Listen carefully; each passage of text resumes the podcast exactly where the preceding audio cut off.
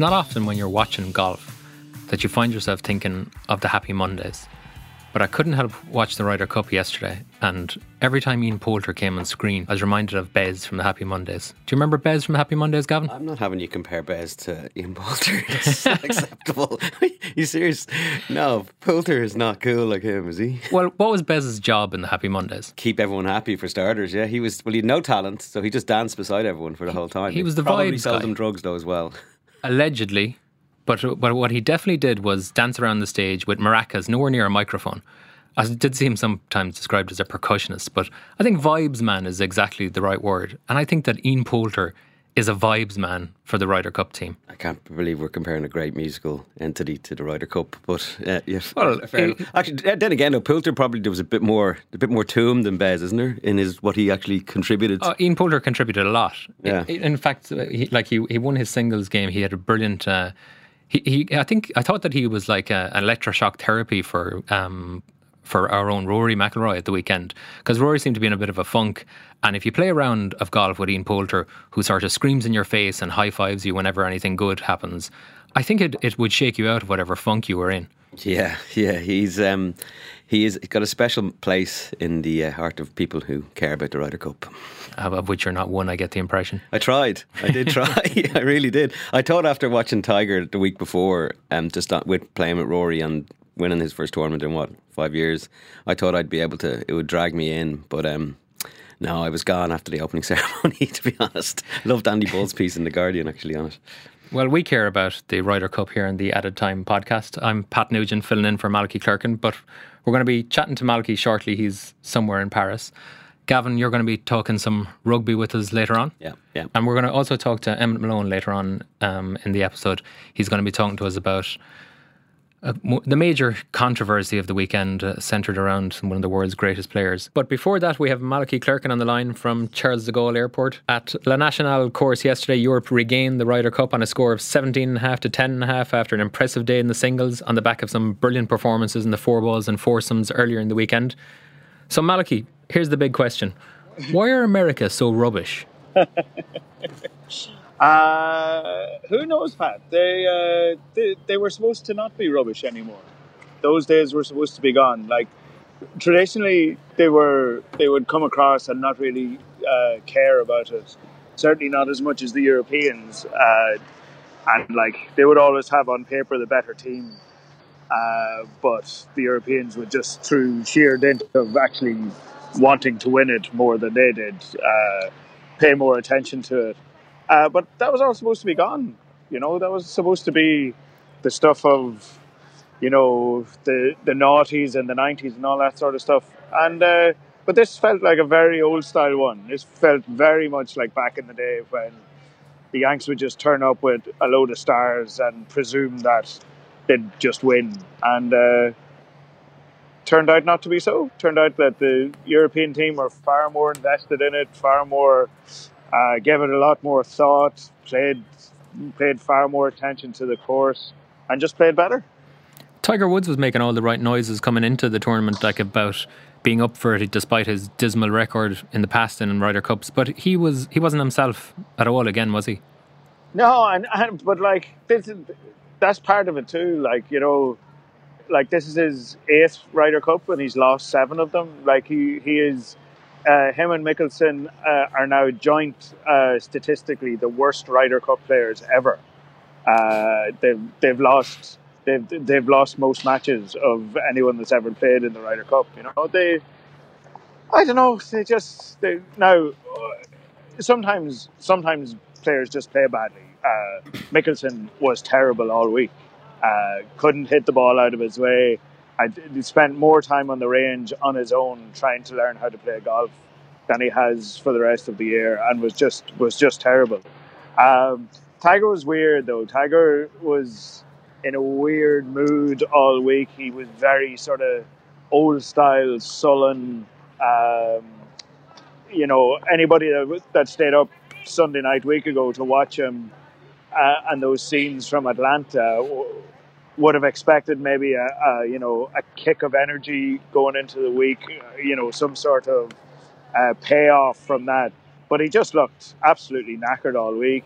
He looked he looked a bit out of it, to be honest. Like he, you know, uh, you don't want to you don't want to stray too far into conjecture about a guy who has talked about his own problem with uh, uh, substance abuse in the past. But he really, definitely in the post press conference yesterday, he was in an odd mood. He he was talking in a really low mumble. He was barely stringing a sentence together. There was something really off with him all week. Mal, there was a piece with um, the great Patrick Reed, an interview with the New York Times, saying Yeah. Jordan, Jordan Spieth wouldn't play with him. So it looks like Yeah. there was a bit of poison in the in the group. Is it um, is Patrick Reed right, and are the rest of them wrong, or did he kind of was his personality kind of come to bear on the group, or what happened? Do you Yeah, think? I, I mean, the thing with Patrick Reed is he, he's sort of unapologetically a bit of a dick. Yeah, And, great guy, uh, isn't he?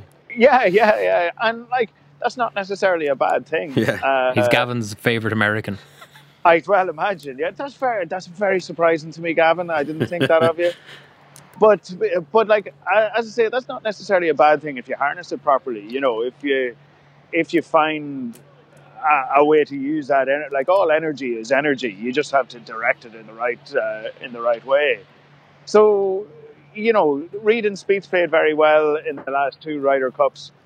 Spieth is is that sort of the golden child, and and you know what he says carries a lot of weight, whereas Reed is, you know, very well well known not to be uh, overly popular on the tour.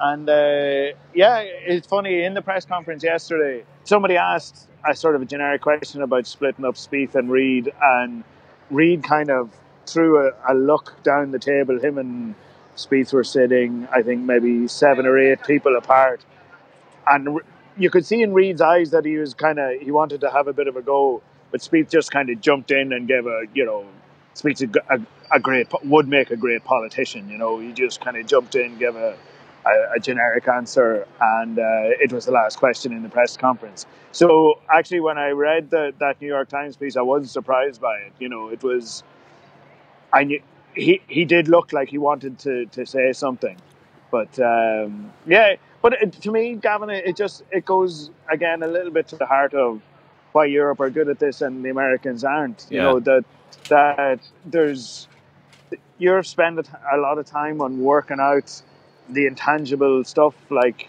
chemistry and pairings and all that kind of stuff. Uh, whereas there is a, a real there, and this has always been the case with America. They have a strain of thought that says, "Look, we have we have the best golfers in the world. Just you know, go and play golf. You know, Because it's not a and, team uh, sport, Mal. Sure, it's not. And the Americans have never got their head around that, have they?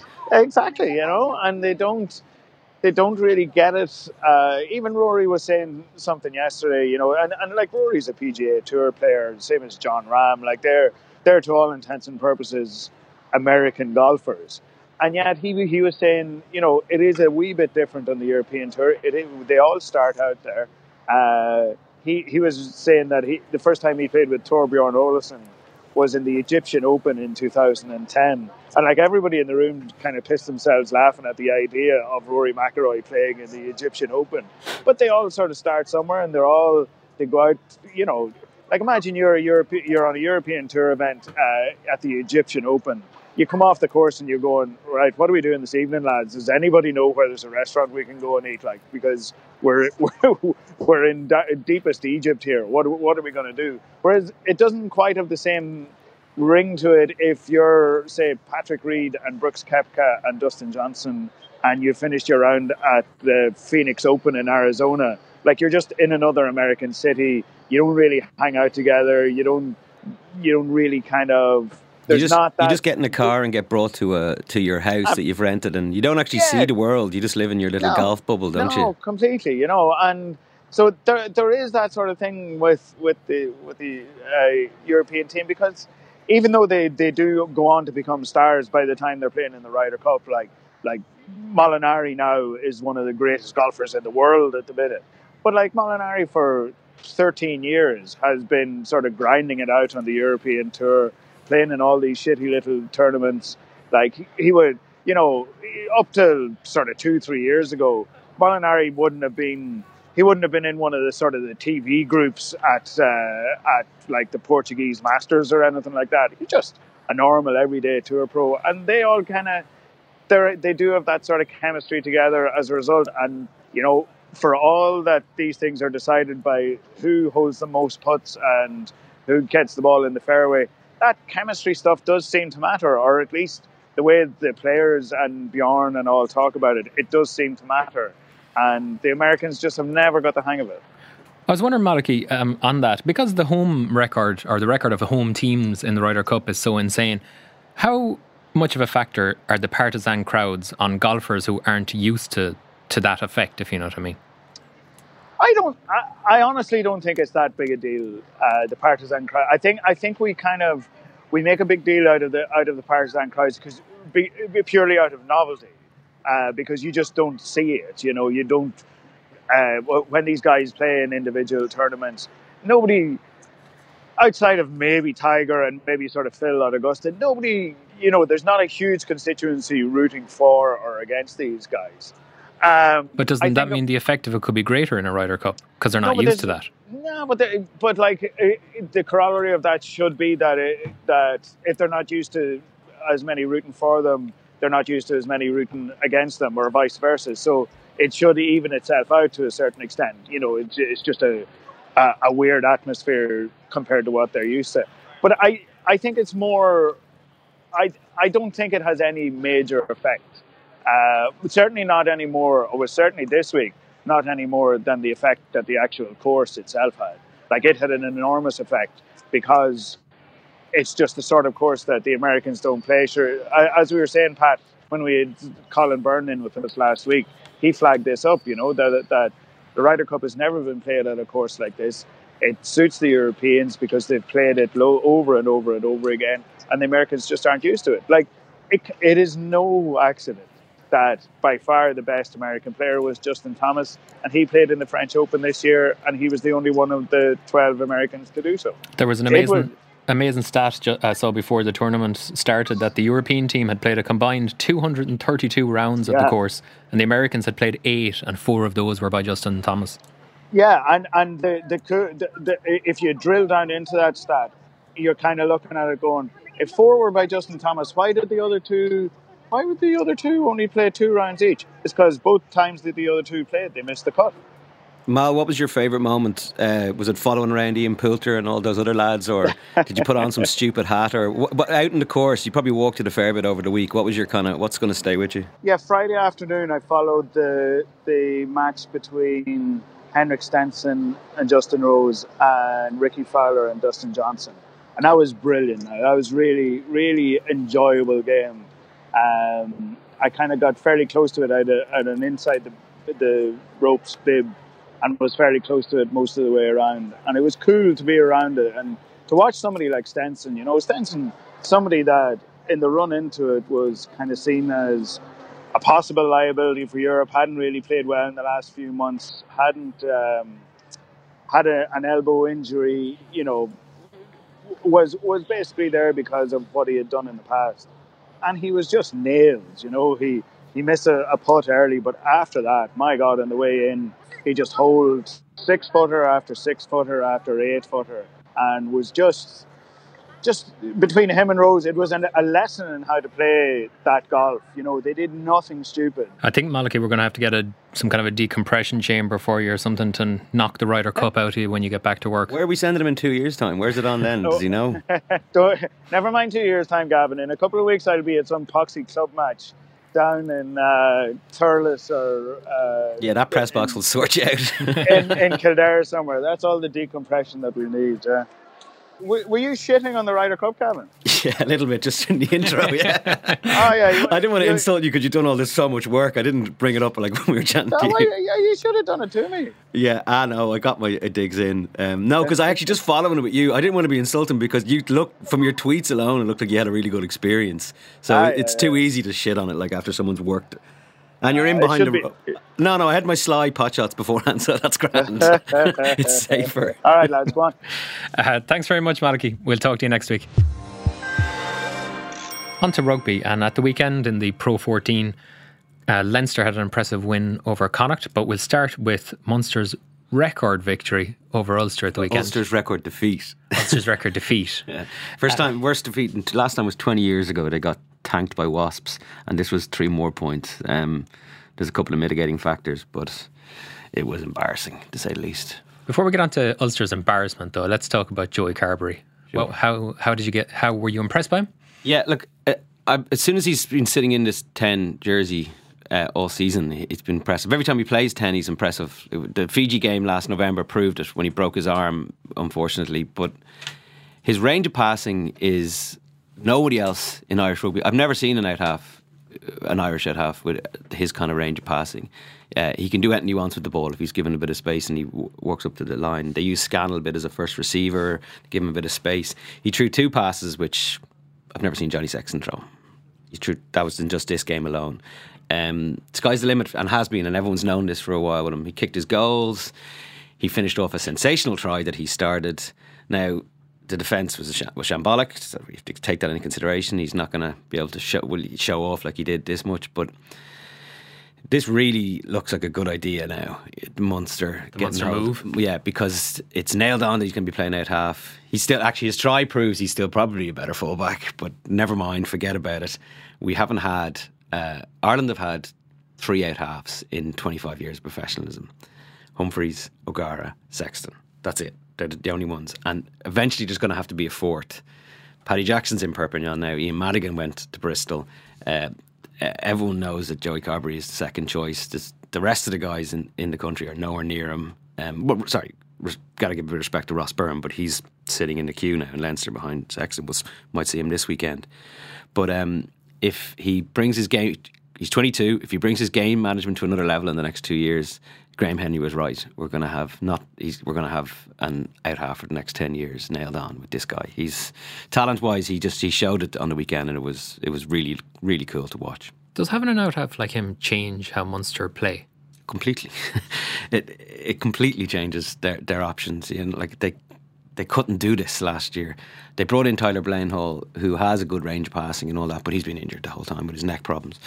Um, he throws balls that that beat the defensive line. He he sits in as a, almost a second receiver. Um, like there was just some wonderful acts. Yeah, it, it gives Munster a chance to. Uh, it brings their, their game to another dimension. I, I expect Gordon D'Arcy's column to he's coming back this week. I think he's going to write about it. What the likes of Tadhg Beirne and Joey Carbery have done to bring Munster uh, up to another level. And again, this is a thing that we, if you watch across the provinces, like uh, it's all about Leinster players going to all the other provinces now. Connacht, Connacht's squad had eleven players who were either educated in the Leinster system or came from Leinster in, in, in the team that played on the weekend. Ulster, I think, have nine Leinster guys on their books and desperately need to get them on the pitch. John Cooney went off, they fell apart. They really need Jordi Murphy to get back from his ankle injury. Um, Marty Moore needs to get himself sorted out, or they just don't have a tight head. Um, and Munster now, yeah, looks like the two guys who could give another dimension to them are from the Leinster school system. As impressive though as Munster were, how bad were Ulster? Okay, you have to look at this, right? In, in two weeks' time, everyone's going into Europe. So Leinster went more or less, besides James Ryan, Dan Leavy, and Robbie Henshaw, they went full metal jackets down in Galway. They also they wanted to sort them out down there, but they were thinking they got a six day turnover from the Aviva Stadium against Munster this weekend before their opening European game against Wasps on a Friday night. So I don't expect expect I don't expect Sexton to start. I expect uh, more or less a second string kind of a Leinster thing. They don't really have a second string, but a lot of their frontline guys that we saw on the weekend will be sat down. I think for the Aviva. Be- uh, so Ulster, on the other hand, though, obviously said um, they just come back from a two tour, two weeks in South Africa. They were, I think, there's 16 players injured, and they don't have the squad depth. That they like, you won't know some of the names. Look at the Ulster team from the weekend. You're not going to know some of the names.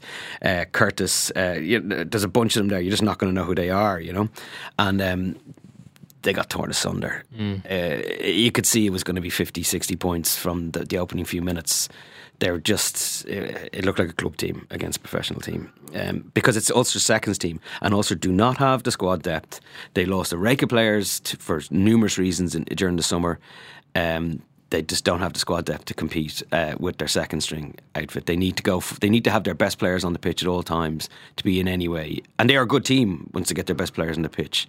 But that's not enough in rugby anymore. I asked Dan McFarland at the European launch there la- last week, how can you um, can you realistically be competitive on both fronts this year with the squad you have? And you're looking at the injury lists you have.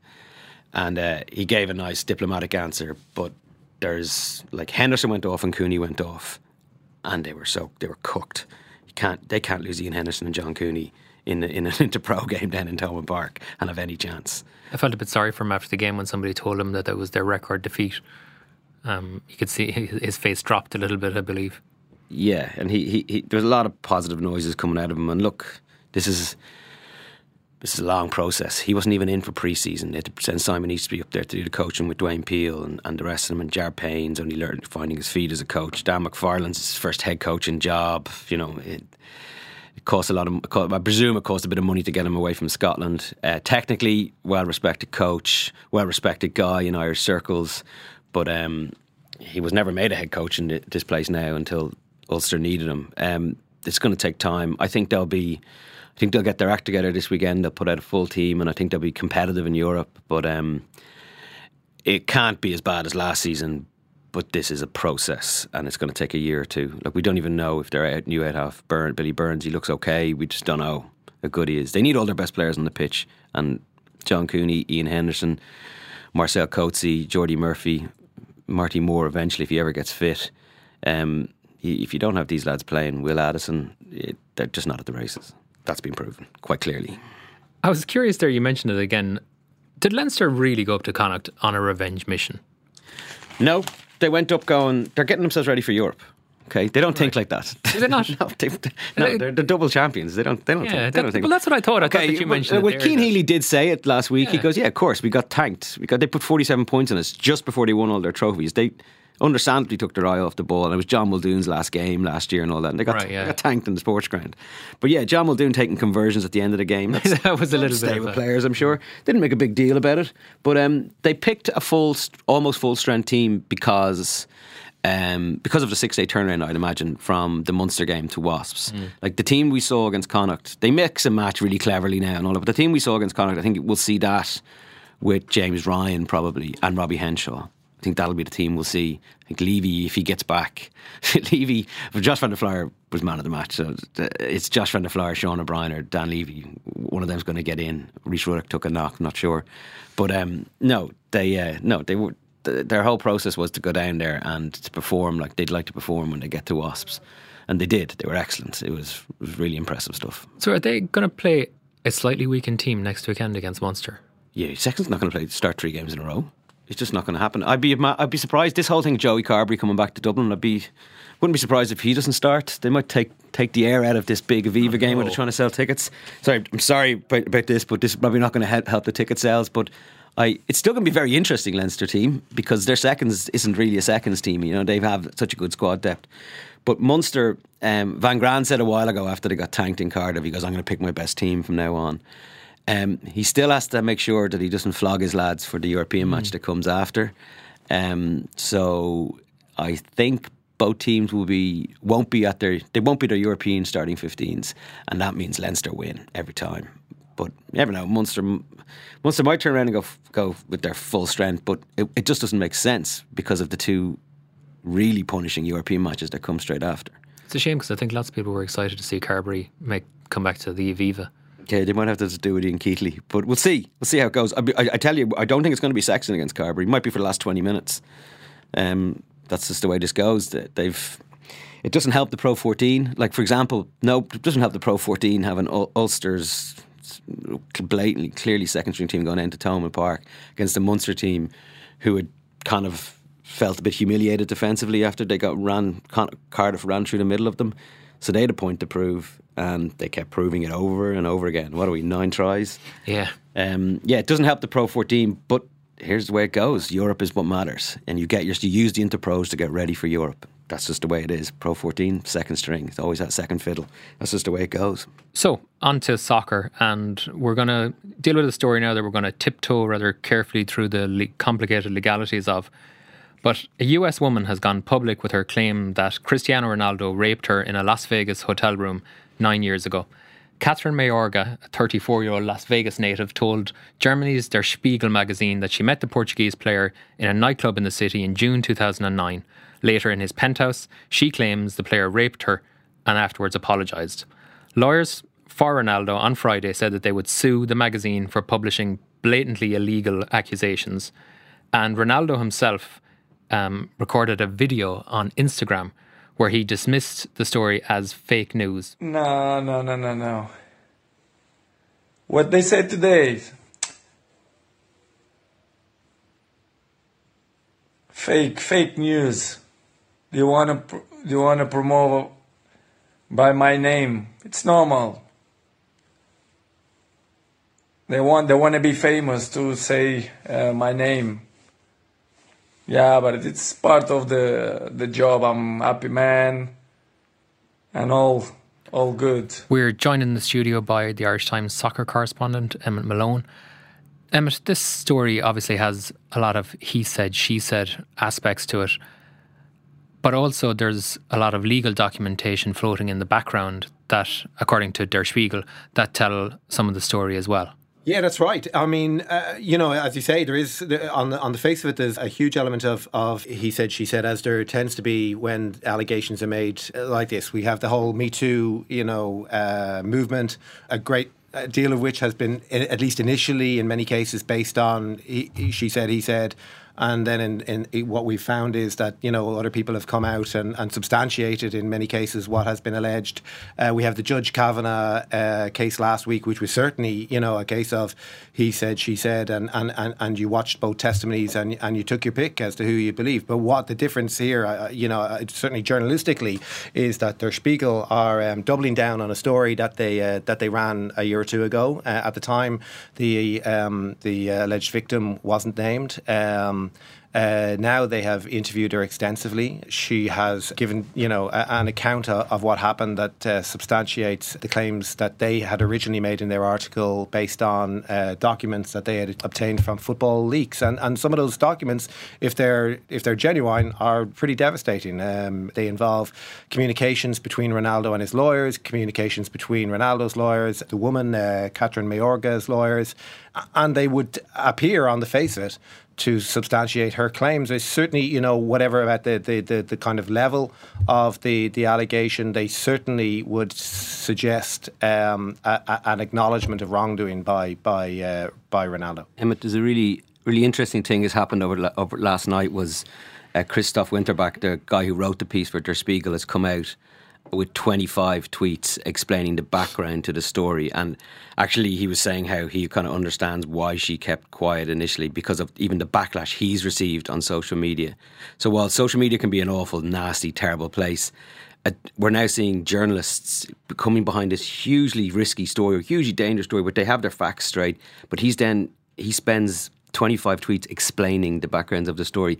Can you ever imagine yourself and some of the, the bigger stories you've written in your life actually coming out thereafter and going, okay, look, just so everyone knows there's a background to this story. It's it's a really useful tool now that Twitter can be used in that sense. Have you ever? Look, I mean, uh, yeah, I've never worked on, on anything that would be that level of interest in. You know that that somebody would, uh, you know, some a huge international star is accused of something like this.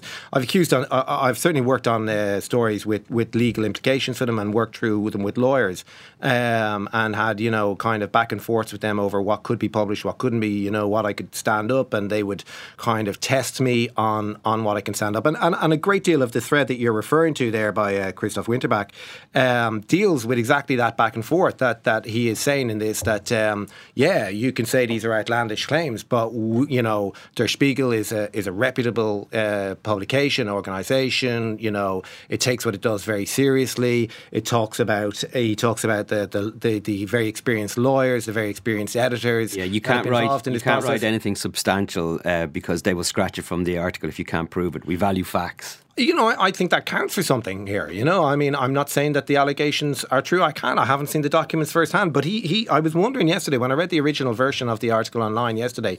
Uh, as far as I can see, I was reading on my phone, so perhaps uh, I was missing attachments or links or whatever. But as far as I could see, none of the documents were there, and I, I did wonder about that. And he, they refer to these these incredible documents that they that they have, um, very private emails, uh, and, and, to explain and, and the background that you would that. consider to be uh, confidential. But but sorry, just to say that that in in the thread here that he certainly uh, publishes excerpts from those.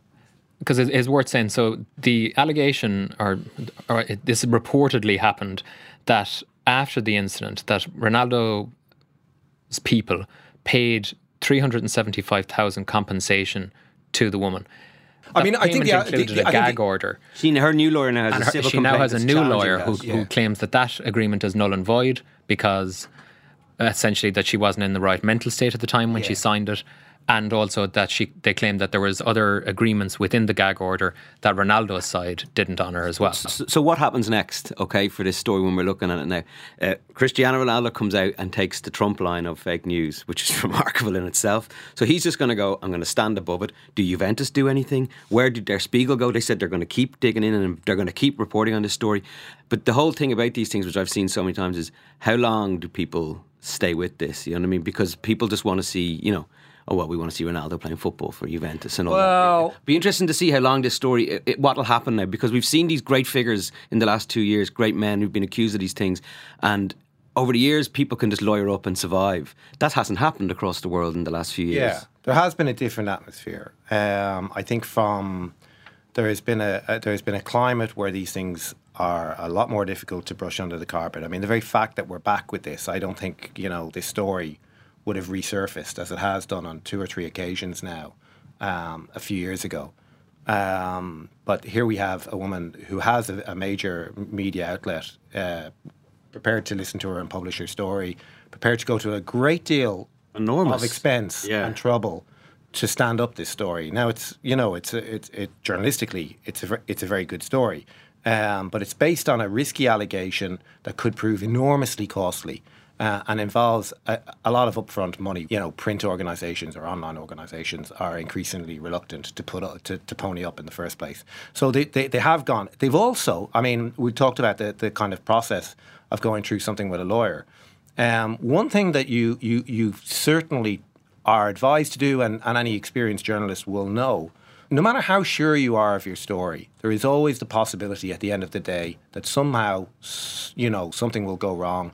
You, you will end up in court because the person, no matter how right you are and how, you know, well you can prove it, um, will will go through with taking you to court. And there is also and, and there is also the, pos- the always the possibility that once you get there, something will go wrong. You know, in, in, in whatever way. And so and so you are guarding against that. And so you are from the outset attempting to mitigate damages, you know, so that if this goes wrong, if it's in, you know, the worst case scenario here and we lose this case somewhere down the road, no matter how absolutely sure I am of, of, of, of its truth now and my ability to, to prove that truth, you're, you, it's always in the back of your mind that you don't want to gloat, you don't want to appear to have any malice towards the person you're writing about. There's almost this kind of air of it's my grave and solemn duty to bring you the news that this this guy is not a, a particularly good guy or he's done something he's done something wrong. And Emma- Um, m- and, and sorry, if I could finish the point, sorry. What you have here in the, the, the Spiegel story, the tone of it is absolutely come and get us. We wrote this story two, two, two, years ago. Uh, you said at the time, your German lawyer said, you know, it was completely dismissive, said it was a work of journalistic fiction and you were going to sue us. Well, we're still waiting for the, for the legal letter. Now, you're not saying that it's a work of journalistic um, uh, fiction. You're saying that it's a, a private matter. It's too private to uh, publish. But you're threatening to sue us again. Well, we have the documents. We stand over our story. Come and sue us if that's what you Whi- want to do. Which is a complete outlier because uh, powerful and wealthy people know that whether even if a, a media outlet has a really powerful story that they can back up and substantiate, you drag them into the proceedings before you even go to court, and the legal fees mount up to such an amount that it scares off most media outlets from these kind of stories. Again, Hmm. and that's why that's why the world is the way it is. You know what I mean? That's why taking on Cristiano Ronaldo is a big risk. It is absolutely, but I, I mean, I I think there will be, you know, uh, there's, there's there's there's the fan element of this, and Cristiano Ronaldo has very dedicated fans, a, a, a great many obsessives, you know, who will, uh, you know, we've already seen some of the reaction to Understandable. uh, Winterbach's uh, social media posts, and you know, people are reacting against that. Trivializing the entire situation by, you know, I, I see somebody, you know, saying that, suggesting somebody else who's commented in a positive way on the story is a Messi fan, and you know, this sort of ludicrous nonsense. You know, what we have here also is is a man who has tens of millions of euro uh, in earnings, if uh, real, current, and future in commercial endorsements, and that's the sort of scale of the damages you're kind of looking at if um, if this story unravels. And, and again, I think you have to take that into account that that is something that that that the Spiegel have, will have will have factored in. But that is where the real damage to uh, to Ronaldo comes from. You know, we've seen with FIFA when um, when there are allegations of impropriety made, of financial impropriety and corruption made, the the big sponsors melt away. You know, and uh, we we you know we've seen in, in in America the downfall of like people like Harvey Weinstein it's you know big corporations with shareholders are not prepared to be associated with these people. And you know there may be there may be football fans there may be Ronaldo obsessives who stick with him to the end here and will never believe that he could do something like this. But the concern, obviously, from his point of view, you know, whether he's innocent or guilty, you know, is is that you know he has a lot of commercial sponsorships, and uh, and if those start unraveling for him, then then then that costs him a, a very great deal of and money. he's the kind of guy who'll have them for life. He'll have them after. He, yeah, absolutely. He is like a yeah, kind of yeah, a LeBron James brand. in the sense that he like LeBron James went and did a, a, a Nike and LeBron are going forever. Now that's the deal Absolutely. that they've done. Yeah, yeah, like so, they're again they're both thirty three yeah. years old. So, so in that context, like we're talking like for 20, 30 years. Absolutely. So that's what he's. So, in, so in that context, I think you know there are absolutely the the, the modern. Uh, the modern internet world has given rise to the ability of people from all corners to, to, to to throw allegations out there. And there there is indeed things that deserve no more than the label of fake news. You know, God, awful as it is, and you know, Trumpism as it is. But what has happened here is there are very lengthy, very well structured, very, you know, well thought out allegations made against him. And a reputable publication is saying that they can back those up with very, very detailed uh, uh, uh, documents, some of which they say Ronaldo has signed that deserves more than a fake news. In, in whether it's in the current climate or, or, any, uh, he, absolutely. He issued. He he spoke. Uh, we heard there on um, on Instagram to his followers. Describes it as fake news. Describes it as somebody wanting to get famous on the back of his name. Well, it deserves more respect than that. Um, his fans deserve that. His commercial backers deserve more than that. The public and football in general deserves more than that. He may be absolutely be innocent. We don't know the facts of this matter. We know these allegations. We have to presume he's innocent. Absolutely. Well, Emmet, does Juventus have a decision he, to make? He needs. He and his legal team need to address this in a more respectful manner than just simply dismissing it as fake news. But Juventus, his club, who've just signed him. Yeah. Um, I thought it was interesting. Like Real Madrid announced that they saved forty million by getting him off their books. Like yeah. they, Juventus, do they ignore it? Do they have a decision to make? We, like, there's been a, a, very serious accusation made against their they're literally their franchise player. Yeah, I don't know. I, I don't know. I, I don't think they can ignore it. That's for sure. I mean, again, I, I it's hard they to could, believe though, they have paid, they have invested you know, nearly 100 million euro in him up front, and then they're paying. Oh, I read his wages yesterday. Um, is it is it 30 million? I think it's 30 million euro a year. He's be, he's being paid. Um, so you know, it's, it's a colossal investment in the outcome of this. Uh, you know, uh, on the outcome of this you know, rides tens of millions of euro for Juventus, who are not a club who, you know, I mean, they're not PSG, they're not Manchester City. I mean, it, that's big money to any uh, soccer club, but it's it's huge money to Juventus. So they're not going to be ignoring it, that's for sure. They will be looking at this and, and considering it very carefully. He is innocent until proven guilty. Um, these are allegations, and that's all they are at the moment, but they are allegations that I think have to be taken seriously. It's completely, it, it's almost an anti-Twitter story. It's completely worth going and reading the Der Spiegel article online if you get a chance. It's 10,000 words. It goes into a lot of detail. It's quite harrowing to read, but it is uh, worth worth the time. I, I would suggest Fantastic for people. Journalism. It is great. That's the end of the show for today. Um, Gavin, thank you so much for filling in. No problem. Emmet, thanks very much. Yeah, it's been a pleasure. Thanks to Malachy for joining us earlier from Paris. He'll be back in the hot seat next week, and we will talk to you then. Goodbye.